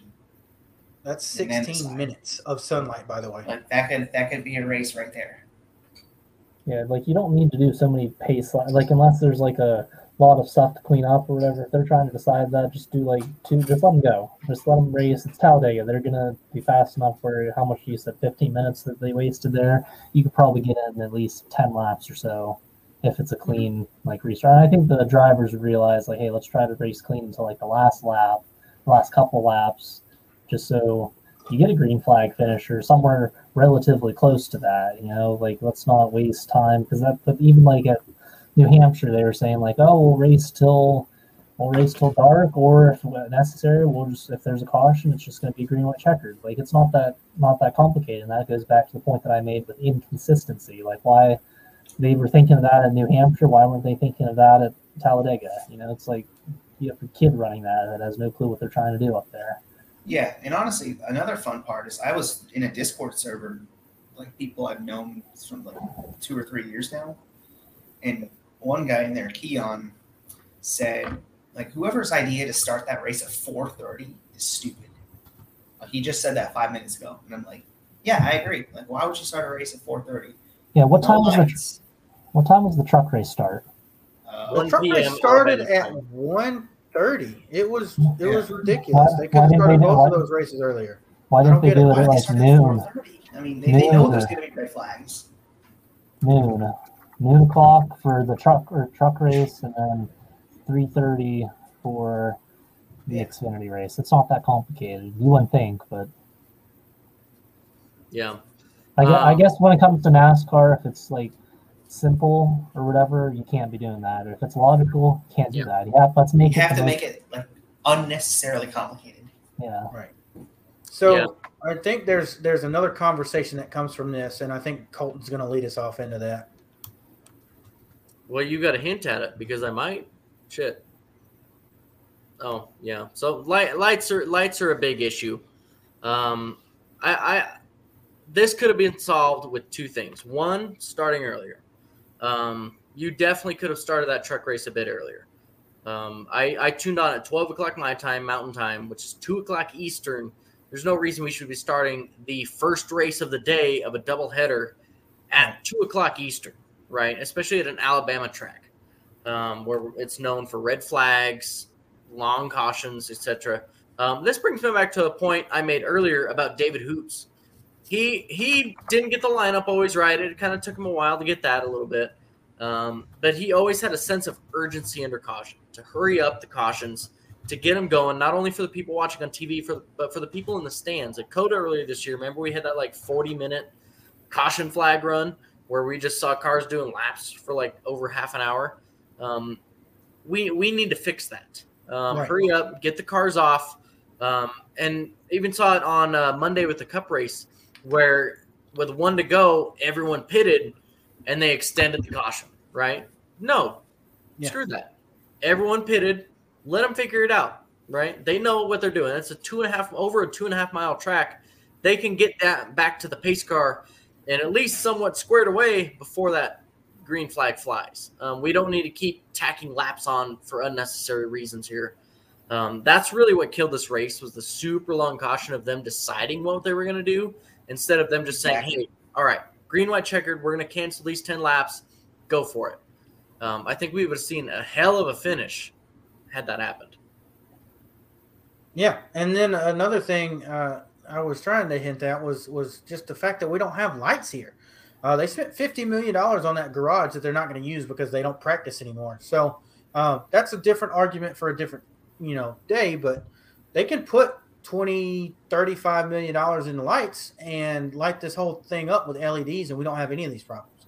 Now I know there's traditionalists that don't think that lights should be a part of Talladega, but for me, uh, this opens up a triple header weekend for both the you know the the spring and the fall race, and having one of these races on Saturday being finished under dark, so that we don't have to end the Xfinity race early.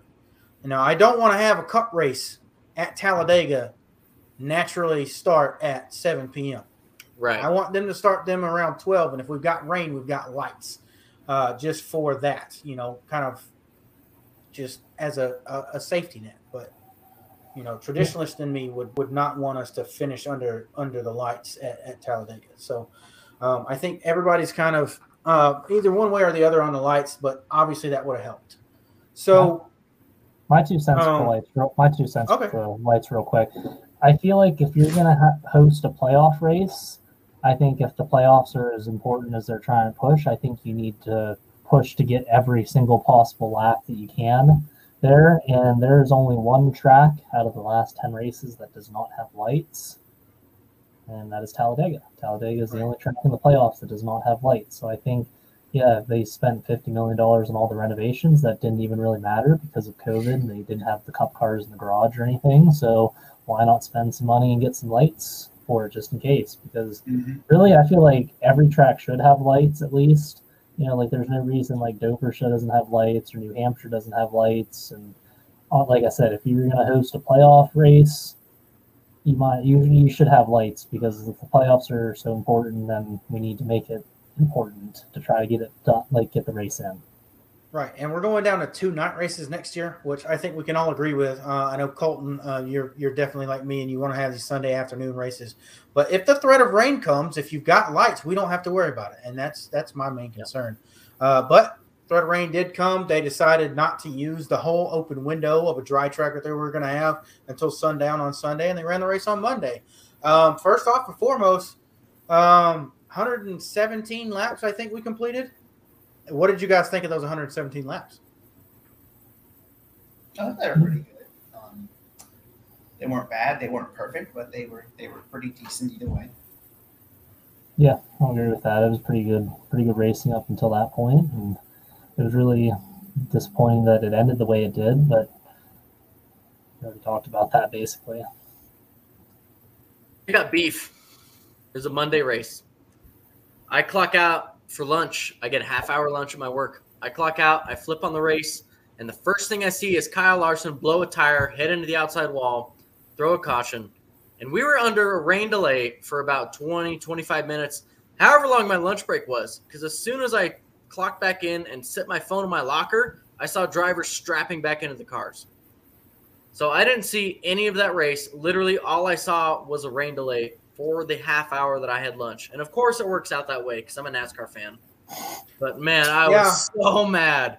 Oh man. Oh yeah, I could. I mean, I could totally get why you would have been mad. That makes perfect sense. But uh, uh, another thing you were talking about was was the caution laps and stuff. We had a lot of caution laps on Sunday too, kind of extend the race a little bit longer, uh, I guess, time wise than we could have. I mean, we could have, we could have. What you were talking about with hoots and, and and condensing these cautions, we could have seen the end of stage two and the beginning of stage three had we not wasted so much time on the caution. Yeah. in my opinion, and that could have could have created a totally different situation at the end of this race. And so let's go ahead and get into the controversy of it. Bubba Wallace with a historic record breaking, as we talked about earlier for McDonald's, win. Um, also, since 1954 was the first time that the 23 car had been in victory lane. And of course, since Wendell Scott, he's the first guy of uh, African descent to win a race. And that's a big that's a big thing. But this controversy comes down with the fact that it was a rain shortened race. So what do you guys think about these people that are discrediting Bubba Wallace because it was a rain shortened victory? Um, you know, I don't really think it's a, a fake win. He couldn't really do anything about it. Nobody wants to win a race under rain shortened. Like nobody wants to win that way. So obviously, you can't really fault the guy for for just being, I guess, the victim of circumstance, if you will. You know, he was leading the race and it started raining, so there's nothing he could have really done about that. I'm sure if you asked every driver in the field, they probably would have. Um, they probably would say they want to win a race the normal way, right? So I don't believe that you should discredit the rain shortened wins because they have nothing to do with the driver. They don't like they I'm not saying that they have nothing to do with the, fault. Like there's no one's fault. Like they shouldn't be to blame for for it. Like it's not you can't just say, Oh, you know, that's bad because he won a rain shortened race. It's like, well, he didn't control the rain. Like there's nothing he could do about it. So you know, like this happens a lot. Dale Jr.'s final win, rain shortened. Clint Bowyer's final win, rain shortened. Um, Chris Buescher's first win, rain shortened. Justin Haley, rain shortened win. All these things happen, and you know, I don't think they should be discredited because they're, you know, they're they're outside of people's control. So why fault the person who won the race over something they cannot control? It's kind of like uh, don't hate the player, hate the game type deal. You know, Right, like, he he plays, he, played, he he did he did it, he did what he had to do, and so happened it was a rain shortened race. So, you know, like he was there, and like you can't really discredit him because he did everything by the rules, right? And Yeah, like I think his fault it rained. and I think he's getting more of this discredited thing just because of who he is. You know, like no one had a. I don't think there was a single person that had an issue with Chase Elliott winning the rain shortened race at COTA earlier this year. I mean, Everyone I had that. issue with it because I wanted, I didn't like Yeah. that idea. But Yeah, but like, you, you know what I mean. Like, it, I think it's just like bias type of deals. You know, if it was Mhm. someone else who won the rain shortened race, there would not be as many comments like, "Oh, he didn't earn that win." Like if, yeah, uh, it was like, one- like yeah, Brad if Brad Keselowski would have won, he would have been like, "Oh, cool, Brad Keselowski won," and they moved on with their day. But no, since it was Bubba Wallace, you're like, "Oh, let's stir up, let's stir the pot of controversy today and just make a lot of people mad here on social media."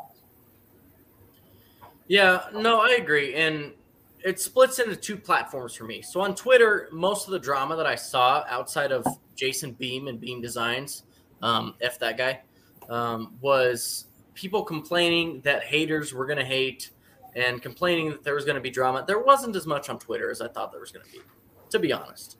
Um, Yeah, I didn't see however, yeah, it was it was calm on Twitter. Um, on Facebook, however, if you guys log on to any NASCAR page, holy crap, disgusting. Um, I saw people saying this win doesn't count, yada yada yada. It went the whole narrative went from last year being I'm not watching, he's never going to get a win, to this is the only win he's going to get from those same people who said they were never watching NASCAR again. So I don't really get that. Um, Right. If I say I'm never going to watch something again, I probably wouldn't. Um, it, it's it's just gross. I mean, I saw a lot of people trying to discredit, and I've argued with dozens of them, trying to figure out exactly where they stand. Okay, well, you're upset with Bubba getting this rain shortened win. Why weren't you upset with Junior or Chase Elliott or Justin Haley, et cetera, et cetera? And it's oh because they earned it. You're really going to tell me Justin Haley earned that win and Bubba Wallace didn't, coming from twenty something to first in a few laps? You're right. I mean, there's there's words for those people, and Facebook is a, a completely different breed. We all know it's a completely different demographic. Um, they really just don't want to see any minority winning in NASCAR other than Kyle Larson, and it's not even for the right reasons. Um, Right. So stay. Moral of the story here is stay away from NASCAR Facebook. Um, I'm stoked about the win. I'm not a Bubba fan, but I'm a Bubba supporter. Like he's one of the guys that if he wins, I'm not really going to be mad about it. I'm going to kind of, oh yeah, cool, woohoo. Um, I'd much rather have seen Blaney get that win, sh- rain shortened win. Um, but it, it is what it is. Um, this has happened dozens of times in NASCAR history. Dozens of drivers have gotten their first win in rain shortened races. Um, I think of Joey Logano, Ryan Newman, uh, most recently Justin Haley. Tons of guys have done it. Why is this one an issue? I, I, I really don't get it. And I've heard the conspiracies. The funniest comment I've ever seen in my life was that some lady said NASCAR came over the radio and told drivers to wreck as soon as Bubba got the lead so they could throw the caution. She was dead serious about this. And I sent it to you guys in the group chat, and it was the funniest thing I've ever said or I've ever seen that NASCAR would actually say something like that. Yeah, and I don't think you know you, you weren't wrong.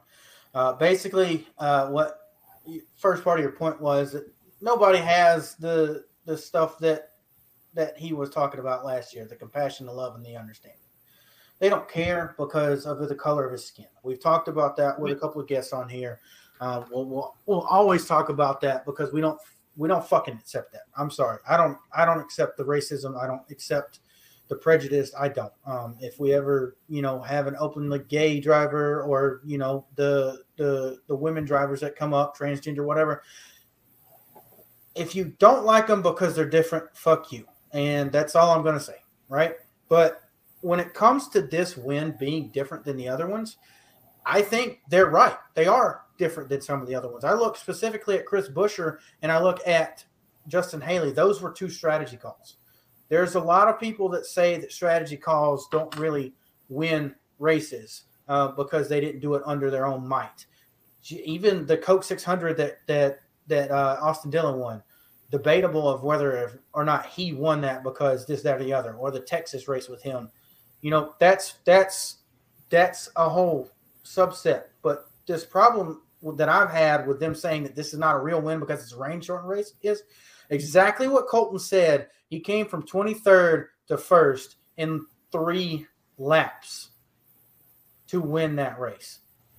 Everyone knew the rain was coming. They were racing to the stage end as well, by the way. They were three laps from the stage end when the race ended. Um, and everyone was racing full tilt for that win because they knew the rain was coming. So just shut up, man. Bubba earned that more so than those other guys that you said. Well, I, I'm, I'm sorry. I'm gonna be fair to all the rain winners here. I think they all should fall under the same category, even the strategy ones, because you know you still have those guys took gambles that nobody else was willing to take. So I don't think it's fair to say that this rain winner earned it more than that rain winner. Like they all earned it. Like they, it, it's not their fault. They just they they took advantage of circumstances. You know, And I agree with that. I'm just using their logic against them because Yeah. in this situation, Bubba clearly earned it more than them using the logic of the rain race and all that stuff. Yeah, even like Justin Haley's win last year, if that like it's not like you can't really say that he didn't earn his because he I'm pretty sure I think what was it, Kurt Busch or something pitted and all those guys decided to pit because they were told on the radio like, Oh, we might go back green and then he stayed out taking the gamble and it ended up getting Justin Haley the win and kind of screwing those guys like Kurt Busch that pitted because they thought like, oh, we might actually get back going for a couple laps or something, but it didn't happen. So to say that like Bubba didn't earn it compared to like and then saying like Justin Haley earned his win, like you can't really you're like contradicting yourself on that. You just you have to look at like what's happened before all that transpired. You know, that's the point I'm trying to make with that. Yeah, yeah. I mean, and there was a great point brought up too by uh by Chad in the fact that Bubba doesn't have a JGR car. He has a second tier JGR car. That's the 95 mm-hmm. car. That's all it's ever going to be um, because it's the second tier Toyota car. Toyota is going to dump all their money into JGR. They're not going to give Bubba the equipment. So if you want to get out and say, oh, he hasn't had the speed all year, well, no shit, right? Like yep. FRR doesn't have the speed that Penske has because they're the second tier, third tier Ford camp. Um, they're not the top tier. I think Bubba could do a hell of a lot better in top tier equipment. I think if there was a way to level it out, kind of like they're trying to do with this next gen car, you'd probably they see him run up front a lot more. He ran up front quite a bit during not only the plate races, um, but I think back to even the Roval, um, not the Roval, the Daytona Road Course, um, where he was running in the top 10 all day until he got taken out super late in the race. That's probably right? Phoenix, right? Because he's not like a road was another one. Um, right. I mean, I look at it like, or I look at it. I think they will get better. Kurt Busch is coming there next year. Money, sponsorship. They're too good of a team to get bad cars for that long, and I don't think they are bad cars. I think they're just not as good as what people think they are. Right. And I think he's still he's got a he's got a long way to go as a driver. Um, you look at his you know periphery stats from Motorsport Analytics, and he's considered a raw driver, if you will. Like that's the term they use to describe him. Like he's very good at tracks where you can quote unquote get on the wheel and just drag a car. Like Atlanta, he, that was his best mile and a half this year. Um, all the shorter, flatter tracks he seems to do all right at. Um, super speedways he does all right at. You know, the only tracks where they aren't as good are the ones where the car can really ruin you, um, like a mile and a half. You know, like tracks where less is more from a driving standpoint. So I think once he gets better on road courses and once once they sorted out about mile and a half tracks, tracks where the driver doesn't have to worry as much as the team does, then they'll probably be like a top 15 threat most weeks. So, yeah, the, the thing is, though, I, I think it's di- a little bit disrespectful. Um, not, I mean, the obvious disrespect in the room, but to say this win was not earned is disrespectful for, for this team and honestly for the sport.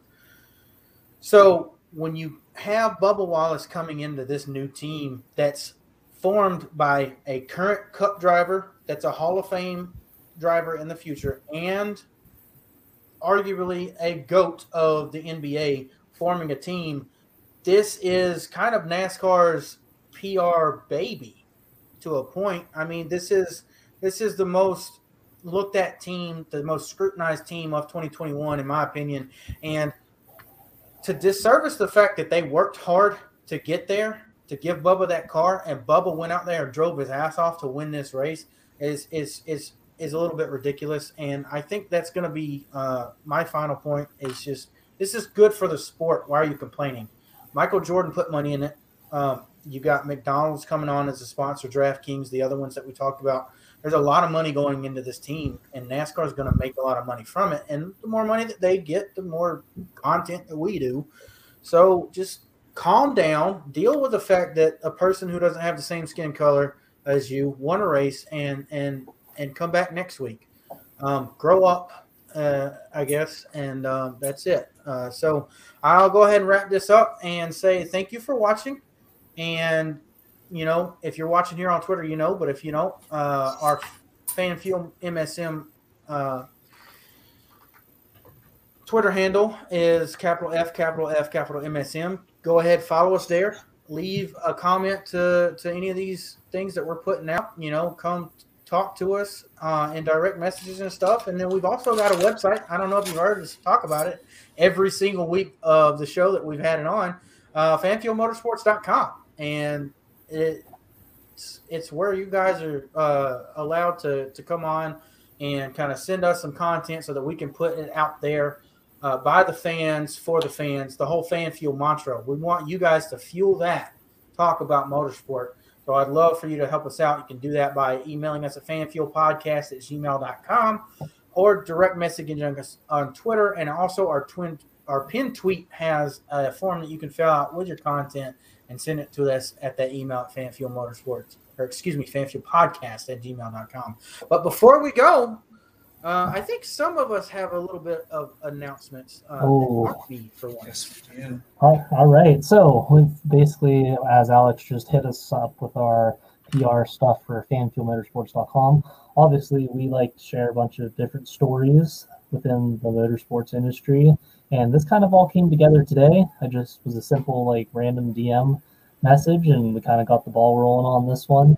So uh, something in the NASCAR industry, you know, you have how do the cars get to the track?